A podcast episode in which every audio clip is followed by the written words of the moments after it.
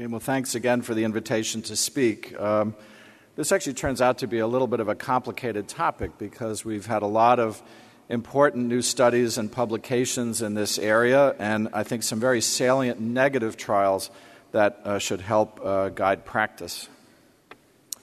So, uh, in the course of this talk, uh, I'm going to talk briefly about conventional chemotherapy, novel cytotoxic agents, angiogenesis inhibitors, DNA damage repair agents talk a little bit how genomics is uh, guiding targeted therapy, and then some of the novel monoclonal antibodies, including bispecifics. So, uh, I would be remiss without starting a talk about chemotherapy now that the FLOT regimen is really being embraced as the preoperative regimen for gastric cancer. But uh, should this regimen be used for metastatic disease routinely? Uh, and I cite the study that uh, our German colleagues performed, FLOT 65, which compared uh, 5-FU versus FLOT in patients 65 and older. And if we look at the outcome, uh, the response rate in this trial, specifically in older patients, and remember that most of the patients that we see with this disease are over the age of 60, uh, response rates favored uh, FLOT over 5-FU oxaliplatin but there was no difference in progression free survival and overall survival, and a much higher rate of toxicity for FLOT versus 5-FU oxaliplatin. And if we look at this graphically, again, patients over the age of 65, really no benefits in terms of progression free or overall survival. So a doublet regimen, really, for most patients with metastatic disease, should be the standard. Now, this was reinforced by, I think, by an important study uh, presented by uh, my Japanese colleagues at ASCO, JCOG 1013 also asked the question doublet versus triplet chemotherapy, and this was a randomized phase 3 trial of S1 and cisplatin with or without docetaxel in advanced gastric cancer. And to cut to the chase, uh, this uh, study showed no survival benefit for uh, the addition of a taxane up front, and this uh, observation was made irrespective of histology, so that this was seen for intestinal and diffuse gastric cancer. So I think reinforcing that for the majority of patients with metastatic gastric cancer, doublet chemotherapy should be the preferred approach. What about novel cytotoxics? We had recent publication of the DREAM trial, which compared an oral taxane DHP 107 versus IV paclitaxel in 236 patients. Very similar progression free survival, uh, 3 versus 2.6 months. I'm not sure how you could declare this non inferior with a 236 patient sample size, but I'm not a statistician. Um, no difference in overall survival, similar response rates, but more GI toxicity for uh, the uh, DHP regimen, and here we see uh, the progression free and overall survival curves. We just heard presentation for TAS 102 versus best supportive care, uh, trifluridine plus tipiracil. The primary endpoint of improved overall survival was met so I think that TAS 102 will likely become a salvage late line option. Another drug uh, in phase three is TAS 118. This combines S1 with leucovorin, and there's an ongoing randomized trial in Asia comparing TAS 118 plus oxaliplatin versus standard S1 cisplatin. So I, I borrowed, now moving on to targeted agents, I borrowed this slide from Kohei Shitara, who presented this at ASCO. Of 22 targeted agent trials in gastric cancer, only five uh, recent studies were positive, uh, including uh, trastuzumab, uh, three trials looking at angiogenesis agents, and nivolumab. So uh, we really are swimming in a sea of negative trials of recent uh, targeted agent therapy. So, what about angiogenesis agents? This is an area that has led, some, led to some progress in second line ramucirumab, which targets VEGFR2. Uh, we had a positive trial for ramucirumab versus best supportive care, which modestly improved survival.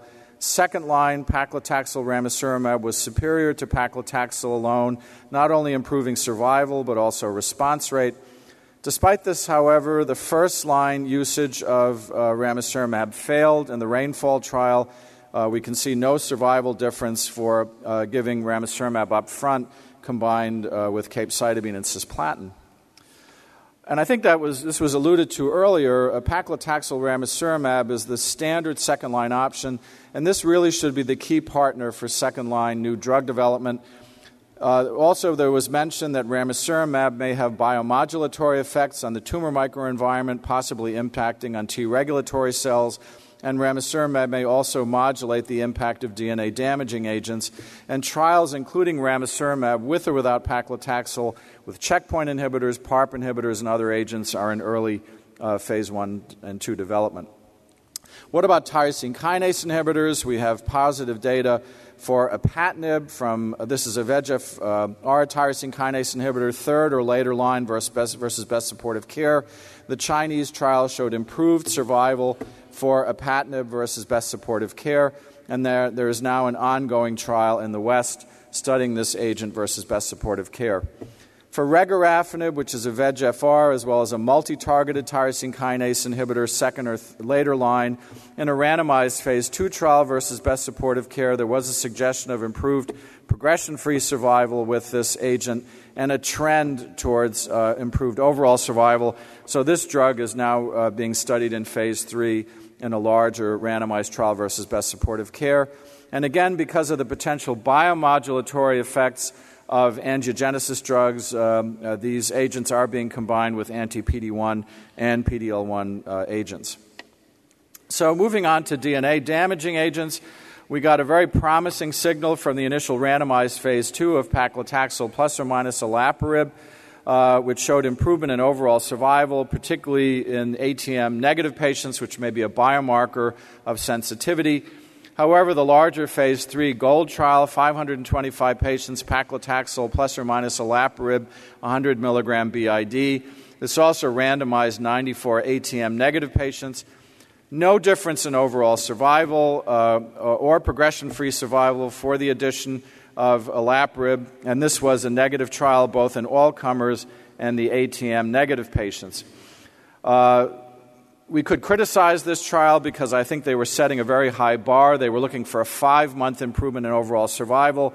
Some would say perhaps the olaparib was underdosed, and whether or not we should factor in p53 status, that may be also a biomarker of sensitivity to these drugs.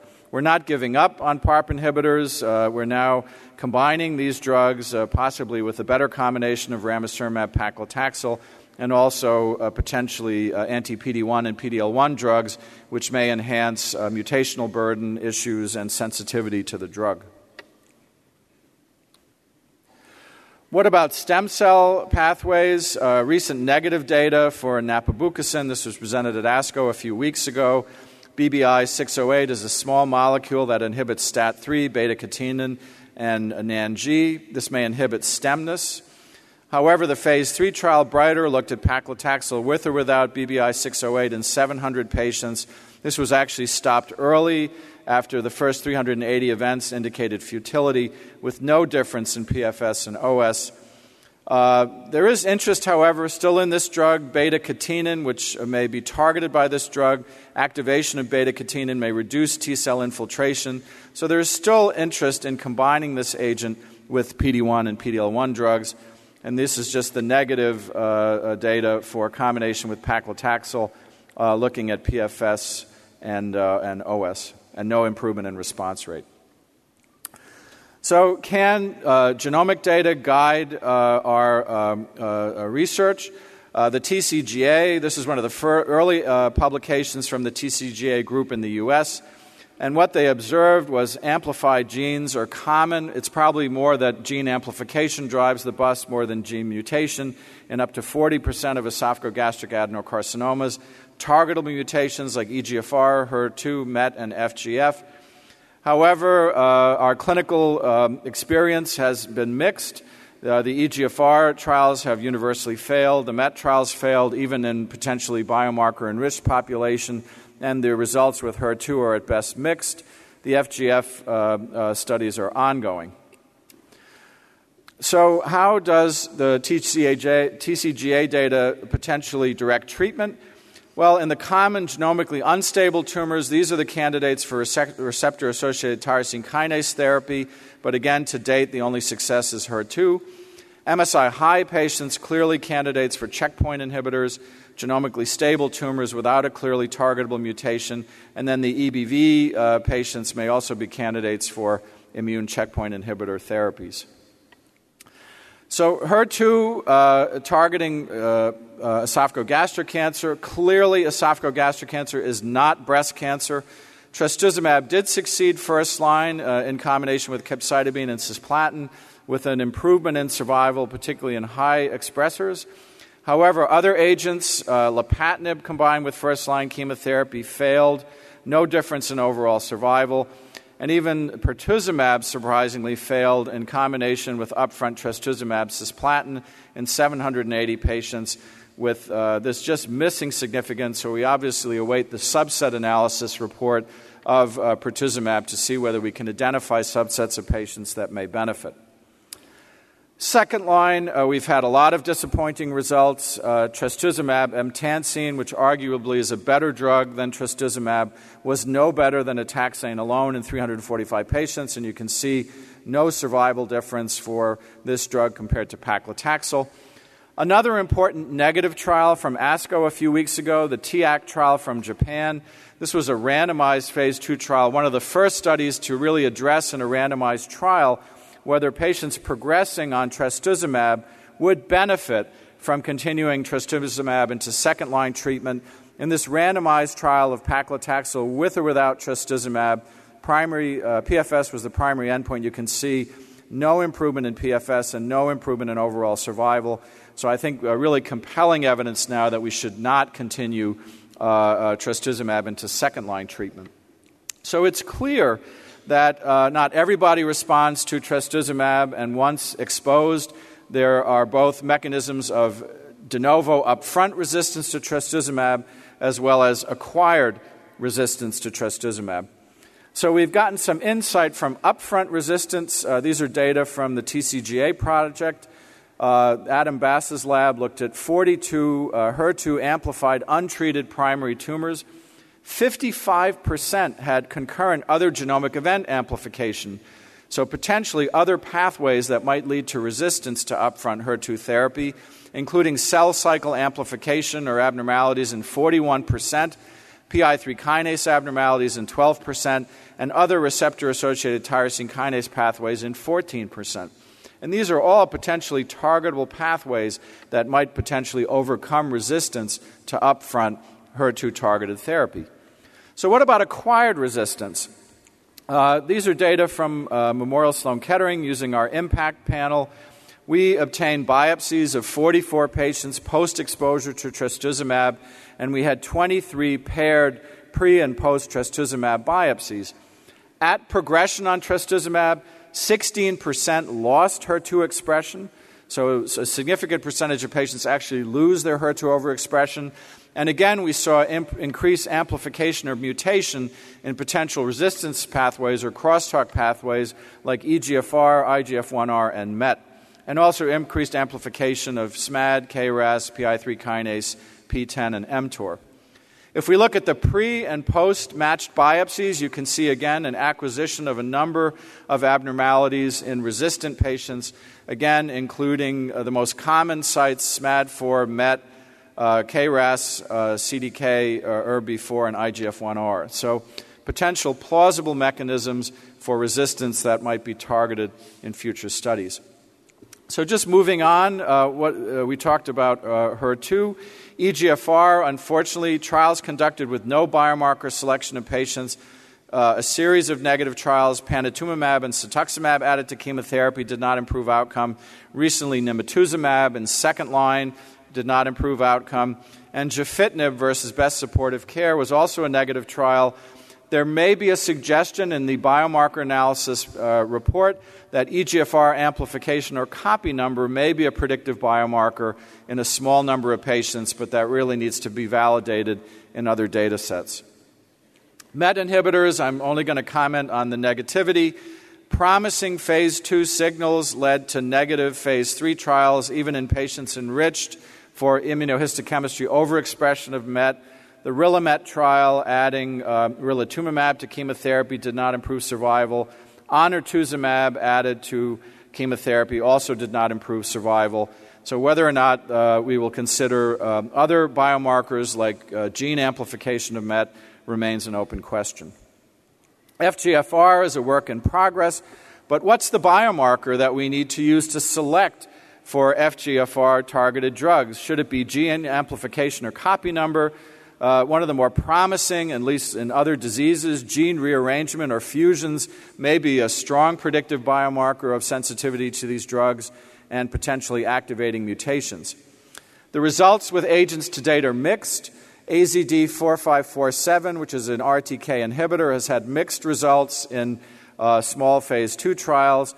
One report from the UK that looked at amplified patients reported three responses in nine patients but then a randomized uh, phase two trial, very small study looking at the same drug, AZD 4547 versus paclitaxel in 71 patients, showed um, uh, no uh, improvement in PFS for AZD versus paclitaxel. And even in the small number of patients that were FGFR amplified, PFS was only 1.5 versus 2.3 months for paclitaxel. Another FGFR drug is now in phase three, bemarituzumab this inhibits ligand binding and may also enhance uh, ADCC, uh, so it may be an immune recruiter as well as a ligand blocker. A 19% response rate in a phase one. So there's now an ongoing phase three trial uh, combining this drug with uh. So I'm uh, a lot of uh, uh, ground to cover. Uh, another exciting new target is Claudin 18.2. This is a gap junction protein that's commonly overexpressed in the majority of gastric uh, cancers. Uh, the FAST trial was a study conducted in Europe, adding this drug to EOX chemotherapy.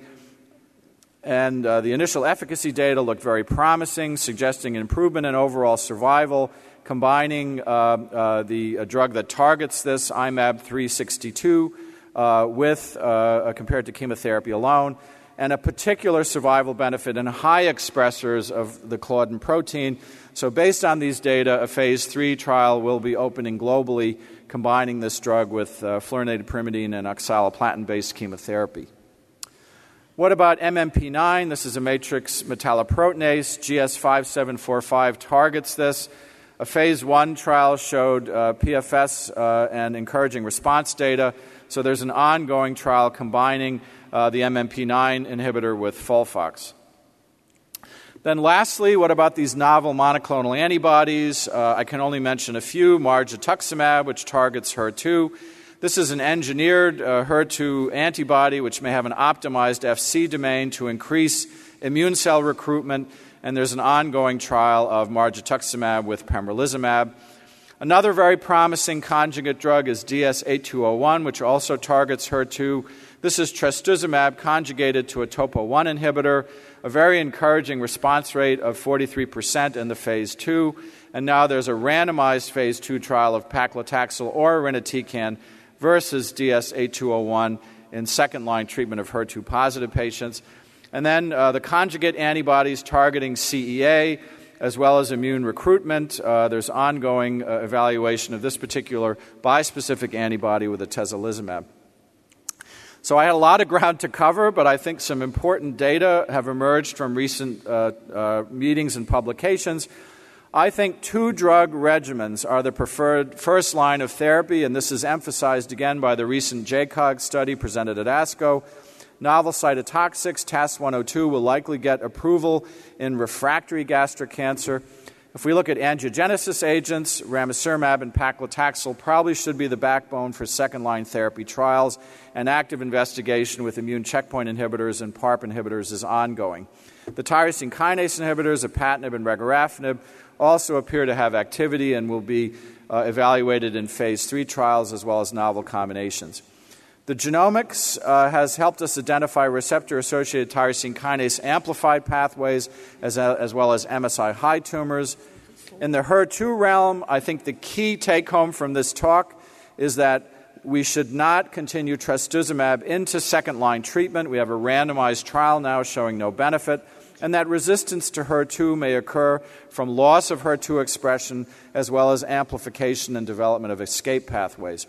FGFR inhibitors are in phase three, as well as the matrix metalloproteinase inhibitors, IMAB 362, uh, and we await uh, results of ongoing and hopefully about to open studies.